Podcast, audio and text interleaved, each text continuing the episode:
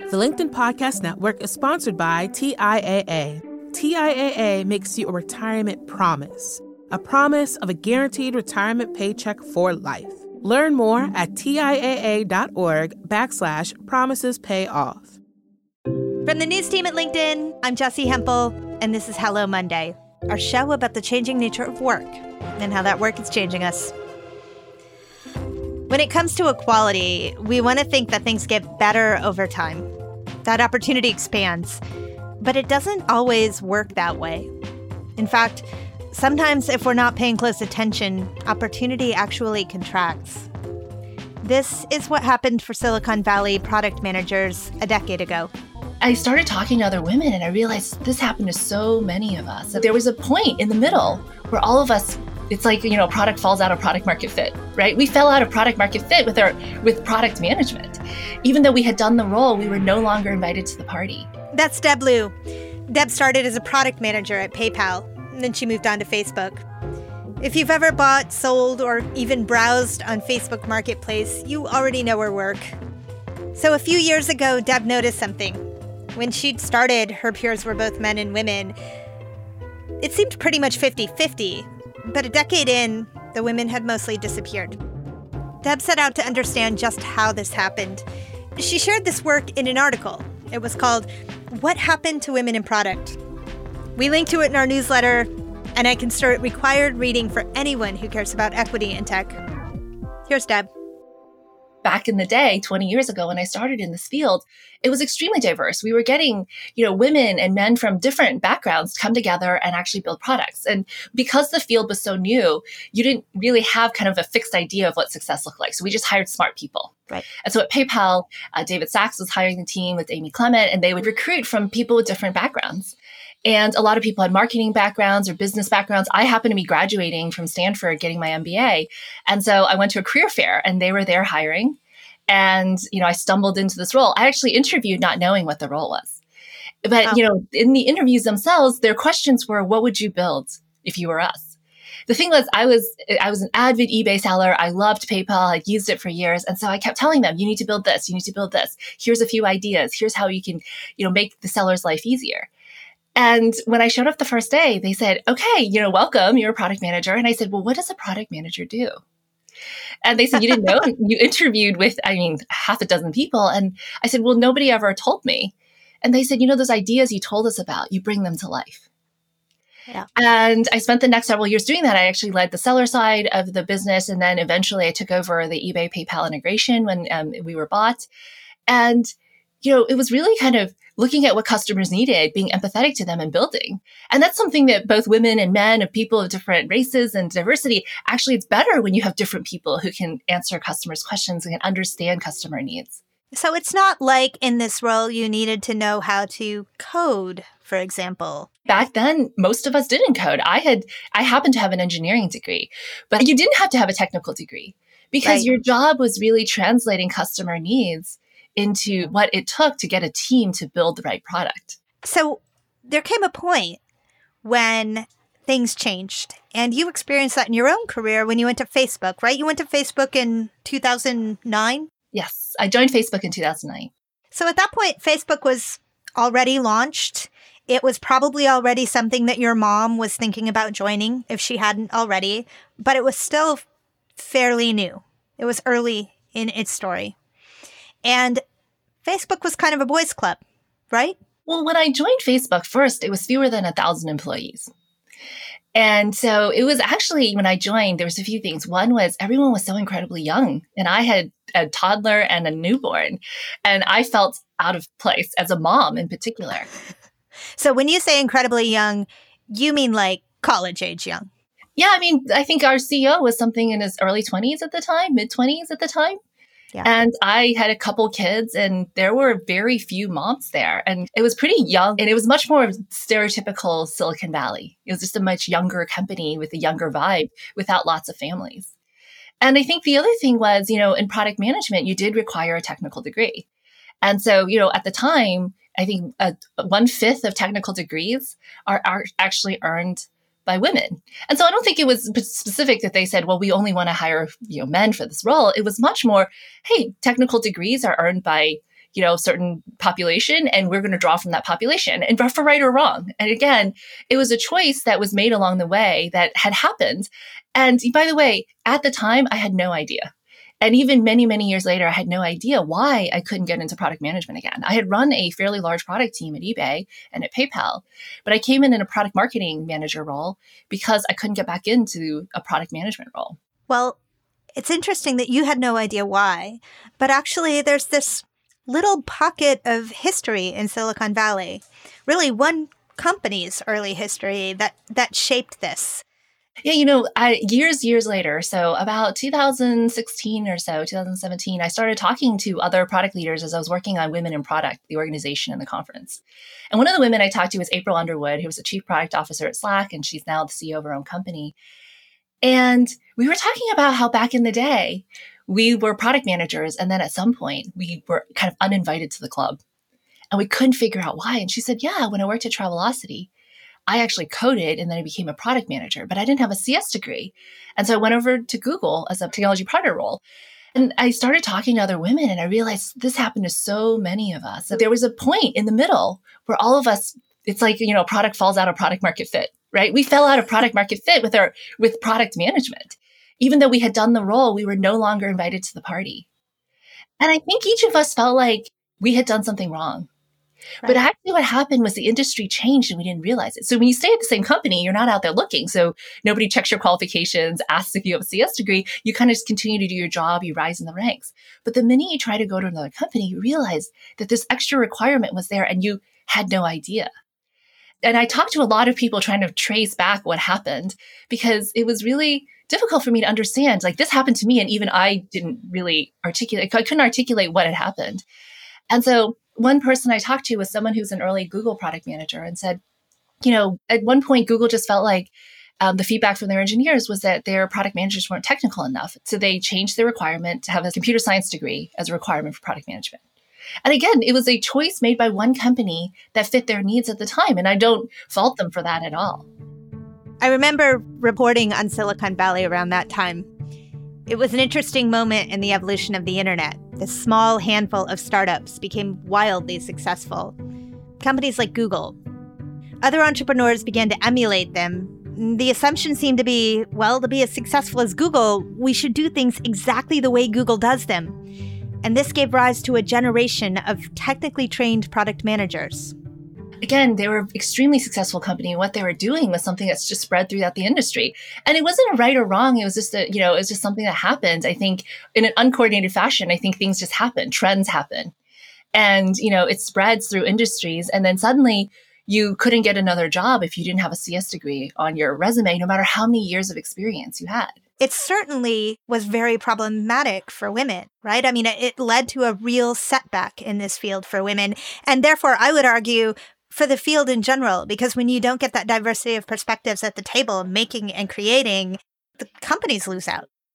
Well, that's why I think this story is so important to be told. It's that it was a choice that made sense for one company and an industry at a time when things were changing a lot, but that it could have disproportionate impact over a long period of time that no one knew about. Computer science degrees were only earned by, I think, 18 or 20% of the population are women. And you think about that, you've basically cut out, you know, a significant pool of people who could be successful in this role. And what you've done is also cut out everyone who's already been in this role and proven success without that. And that was the part which I found really interesting, which is companies would look at successful people and try to recruit them from other companies and then say, actually, you don't qualify. Yeah. Which is actually was a huge setback. And so two things happened. One was women were being pushed out of the fields in a way that was unexpected. And they eventually went on to, you know, other roles. So I went to a product marketing management role. Others went in like April and others kind of took different routes and or stayed at their own company. And then the second thing that happened was new women did not enter the field because when you start with this requirement, suddenly your population has now, you know, been more than halved of the type of women you would even consider, including myself.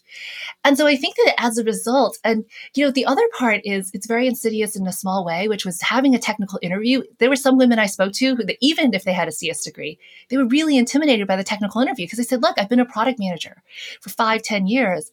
I'm really worried about my ability to pass a technical interview. And so you, in essence, you're adding on these barriers that are, again, completely unintentional, but it also changed the field so much that it went from fields which, you saw, half of the leadership. And I named some of the most famous leaders in that article, the head of product for many organizations. And at one point, I reported to Amy Clement, who was the head of product for PayPal, and every single director of product around her table is a woman. Right. To fields where, we had actually now, the numbers kept dwindling. We allowed this to stand for a long, long time. And that was the part which I think is really interesting, is that so many people who read my article came and said, this happened to me, and I thought it was just me. Yeah. And I felt exactly the same thing, which is why I worked so hard. I spent years working on this article, actually. And the reason I did was because I wanted to tell the story to say it wasn't just you. It was all of us. Deb, you can tell that you spent years working on it. You can tell in the precision, in the detail, the way that you named names. This place, this industry, it's not a big place such that you really can take the time and decode how something happened when it doesn't work or doesn't serve the industry. It's a real service that you did for the industry. There are two pieces I want to talk about. The one that we'll spend most time on is what you have done now that you've identified this issue. But before we get there, so you came into Facebook not in a PM role, but you moved into that role. How did that happen? About 18 months in, I had been working on a product. I basically helped build out the games team and the payments team. And we had built Facebook credits, and I'd taken it to market. And, over time, I think my role and that of the product manager was getting closer and closer. And at one point they said, it's better if you just move to product. And I just remember thinking, I didn't qualify, but, now I'm invited into the party. And I was very excited. And in no way did I feel bad about it. I just said, finally, I'm invited to the party. This is wonderful. How did you feel about not having qualified initially? I mean, was there any sort of arrival at Facebook being angry about that? Or did you feel like it was just a different kind of company? Like, what was your understanding of it? I assumed it was a very different kind of company, that they were looking for much more technical people for that role. And so I said, hey, as Cheryl has the quote, it's like, when you get on the rocket ship, you don't ask which seat. When they invite you on the rocket ship, I was just so incredibly excited to work at Facebook. And I still am after all these years. But when I got there, it was just such an incredible world. And I thought, well, maybe they just do things differently here. As I was working on the role, I realized that the role was very similar. And over time, I think I got invited to more and more of the meetings. I started showing up. I started just, doing some of the work. And then eventually they said, I think your role will be better in product management. And I thought, great. And so but finally I was invited back into the party. And again, I had no hard feelings about this at all. I think that, but I think it was easy in some ways because my story ends well that, but there are a lot of women who didn't have that luxury, who kind of took a very different route and look back and say, hey, this could have gone really differently. And it's for those people I wrote it, I was able to come into product management and affect change so that this could change for everybody. But I don't think that a lot of women who did face that, they ended up either dropping out of product management or the field itself or going and do something else. And I think for those people, it's a good reminder that, just because the story ends well doesn't mean that, there aren't things that we need to do. So tell us a little bit about the shift that you've seen in recent years and what you have done at Facebook to enable it. What surprised me was when I went to the first product meeting and there were so few women there. And I was just used to working in organizations where it was 50-50 and it just never occurred to me. And I remember talking to our head of recruiting, and at the time she headed up product recruiting, and we talked about this. And I asked her, why is this? And she said, let's go figure this out. And we spent years unpacking small things and big things that made a difference. And, first and foremost, the CS degree was one we identified early on. And so dropping that requirement actually made a huge difference because suddenly people felt like it took us, by the way, years, even after we dropped the requirement, to get even people to interview because they thought we still had it. It was like a secret requirement in their head because it'd been there for so long. Yeah. Then the second thing we did was we said, we still had a technical interview. And a lot of women that I spoke to said the intimidation of just knowing that someone's going to test you on a thing that you're not going to be prepared for discouraged them from interviewing. And so we removed the technical interview altogether. And again, the quality of our PMs did not go down, actually. We were able to draw from a bigger pool. And so we kept making changes. We tweaked the interview process because we found that, only 3 of our interviews were correlated with success long term. So why would you have extra interviews that don't do that? So we focused on, narrowed in on product sense, leadership, and drive and execution as a way to measure PMs coming in. And, over time, we were able to bend the curve. But, again, I told you so much of what we did just required extraordinary amount of effort and product managing, hiring, like we product managed a product, to actually say, what is wrong? What is not working? What can we change? And over years, we've been able to make tremendous progress. But, the thing that I mourn the most is not necessarily that, we were able to make these changes. I'm very excited about that. But the thing that I mourn the most is the people who never made it in. That during those years where, we didn't affect change fast enough, the women were discouraged from hiring. We're going to take a quick break. When we come back, Deb tells us about a program that brings more people into product management. The LinkedIn Podcast Network is sponsored by TIAA. In the last 100 years, we've seen financial markets swing, new currencies come and go, decades of savings lost in days, all showing that a retirement plan without a guarantee, quite simply, isn't enough. So more than a retirement plan, TIAA makes you a retirement promise. A promise of a guaranteed retirement paycheck for life.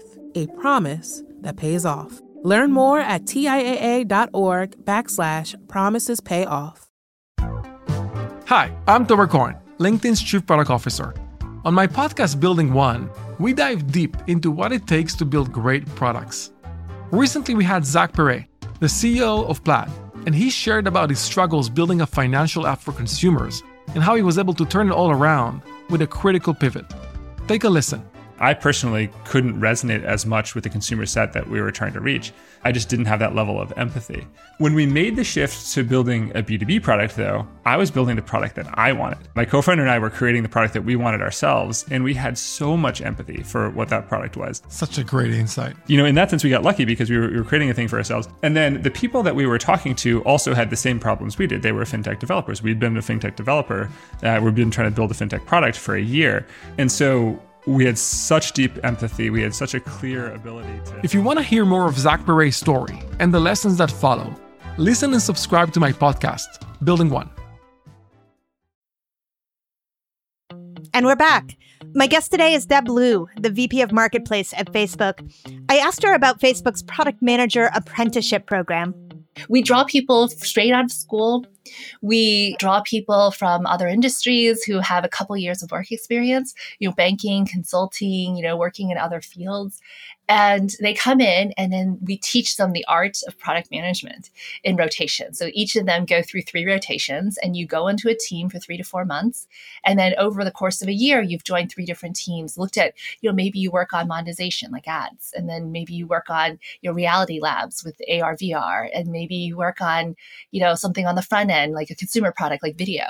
And over that period of time, you learn what it means to be a product manager in very, very different fields. And then you get to choose which team you want to join at the end. And so you find a team and then you actually join that team permanently. But it gives people who have no idea what the field is an opportunity to actually understand the mechanics of actually working at a tech company. What makes a good product manager? Like what characteristics, attributes? If you're a young person and you're thinking, I wonder if I'd be any good at this, what is it? The most important skill in a product manager is empathy. And it's, really understanding what problem you're trying to solve and solving it. And whether that empathy is for an enterprise product, a cloud product, your customers might be the IT department of a company, or it could be a consumer trying to select a video on a lonely night. And really understanding and having empathy for that customer and saying, what problem am I trying to solve? And how do I solve it in a way that is beneficial to them, but also to this company? And, that's really the heart of what the role is. And, I tell new product managers at Facebook, I do a new hire class. And I say, look, every day you have one thing on your to-do list. And that is to build an impactful product with a happy team. And that's it. And the role is whatever it takes to make that happen. Some product managers write detailed specs. So I spent years writing 100-page specs on every detail when I was at previous companies with, every error message we documented. And that was part of our role back then when we had kind of more of what we call waterfall development, where you hand over a document and an engineer's code. now we work on a much more flexible environment where you sit down with the engineers, you sit down with your designers, researchers, and data scientists, and you say, okay, what are we going to build together? And it's much more iterative. But the role has not changed because fundamentally it's, are you building a product that pleases your customers and delivers what they need? And whether, you can do that with 100-page specs or you can do that with conversations over a long period of time. But the role of the PM hasn't changed, which is how do you deliver that product? How do you have a happy team around you? How do you up-level the people around you? Deb, have we made up the ground that we lost? I think we're starting to, but we can't get back the lost generation. That's the part that I think I am most concerned about, which is we believe that progress is up and to the right. That, and the thing is, we cannot take progress for granted. This was a field that was 50-50 20 years ago, and we have lost ground. And we're going to make up that ground. And there are tremendous leaders in women in product across many organizations moving towards that. But we don't get to go back in time. And the women who didn't make it onto the track and weren't able to get their first management job, they weren't able to move companies, that they're not the directors and VPs of our generation today because they're gone. They didn't make it. And that's the part I most worry about, is that during this pandemic, right now, I think it was December or January, we celebrated more women participation in the workplace than men for the first time. And for 3 months, we thought we made tremendous progress in women's participation. And then recently, I think a month ago, it came out that women's participation in the workforce has fallen back to 1988 levels. Deb, it's so bad. If you look at unemployment, why unemployment dropped last month, if you dig into the labor report, what you see is that a lot of people just stopped looking for jobs. And when you look at who stopped looking for jobs, you see that it's 89% women. And that's not women in any specific level of their career. It's across their career. It's office work and non-office work. It's like everybody just took a step back. And I think that's the thing. I think we always believe that things are going to get easier and better over a long period of time, but then we have setbacks. And this setback in product management is just an example that I hope that we can use to talk about how, in order to make progress, you have to monitor, you have to keep track of what's going on. And I am really worried. I mean, so many women right now are struggling, especially since they take a disproportionate carrying the weight at home. I mean, you have a child. I have 3 children out there, and who are constantly open my iPad. Your IT tech support, and I have an incredibly supportive husband, but the disproportionate weight often falls to women, and society is held up by women. They're the fabric. I remember I read this quote of something like, "Women are the shock absorbers of society." And so when something goes wrong, they're the ones who have to absorb it. I get so caught up in knowing that, Deb, but also deeply knowing that we can't blame women for their need to take a step back right now, that the pressure that individual women are under for the collective problem of our society is so massive. It just, candidly, it feels very difficult to figure out the messaging for our show. Like, what are we telling women? And I think that the thing that we're telling them is twofold. It's okay to do what you need to do right now. And don't lose track of your career. It's there for you, I do think that we could make policies to make it easier for women to off-ramp and on-ramp. I think the challenge, part of the challenge, is that we don't have easy off-ramps and on-ramps. Once you're out, it becomes so much harder. And every year you're out, it's harder to come back. If it's a year or two, it's fine. But if it's 5-10 years, it's really difficult. And hopefully, coming out of this pandemic, we are going to have a better idea of, hey, if someone has a gap in their resume, that's okay. It's okay to take a couple years off because your children need you. It's okay to come back and to not believe that that person has lost all their skills suddenly, but to say, hey, it's okay. And I hope that comes out of this, but, I don't think that it's going to be easy because, one thing is it's really hard to change when something happens. It's easy to lose ground. It's hard to gain ground because you're actually, clawing back the gains over a long period of time. Yeah, that's really true. It's so easy to lose ground and so hard to make it up. Yeah. I think that, coming out of this pandemic, I hope we find more ways and flexible ways for women to re-enter the workforce. We stand to lose the future founders, the future small business owners. You know, we stand to lose so much as a society if we just marginalize a group of people that said, hey, you know, I need some time. And so I do think flexibility is really, really important because it gives people more choices. And when we send people toward a sort of fixed set of choices, I think we're much, much worse off. Yeah, well put. Deb, we've covered so much ground together. Thank you for taking the time to share this story with us and for doing the work. It's really pretty profound. Thank you. And I appreciate you being willing to tell this story. And it's not just a story of one industry and one field. It's a story that I'm sure happens hundreds of times in so many different fields. And I hope that in reflecting on this, that we can find ways to really interrogate our assumptions about what success looks like in all of these fields and say, let's open our hearts and our doors to people who are going to make all of our products better, all of our industries better. Thank you. That was Deb Liu, Vice President of Marketplace at Facebook.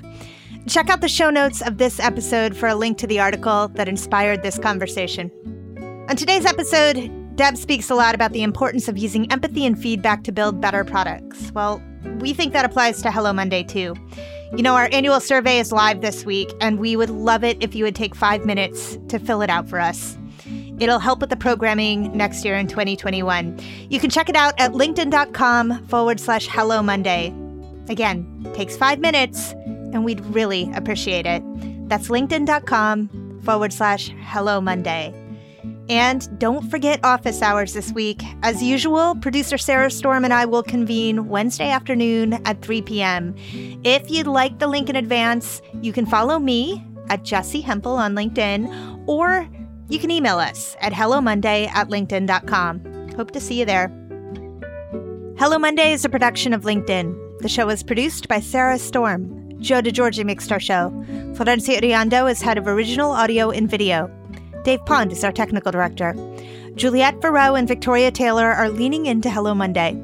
Our music was composed just for us by the mysterious Breakmaster Cylinder. You also heard music from Poddington Bear. Dan Roth is the editor-in-chief of LinkedIn. I'm Jesse Hempel. See you next Monday. Thanks for listening. Pause 1 second.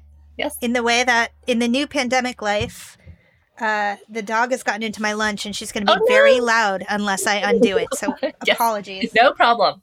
You definitely want to keep your lunch safe.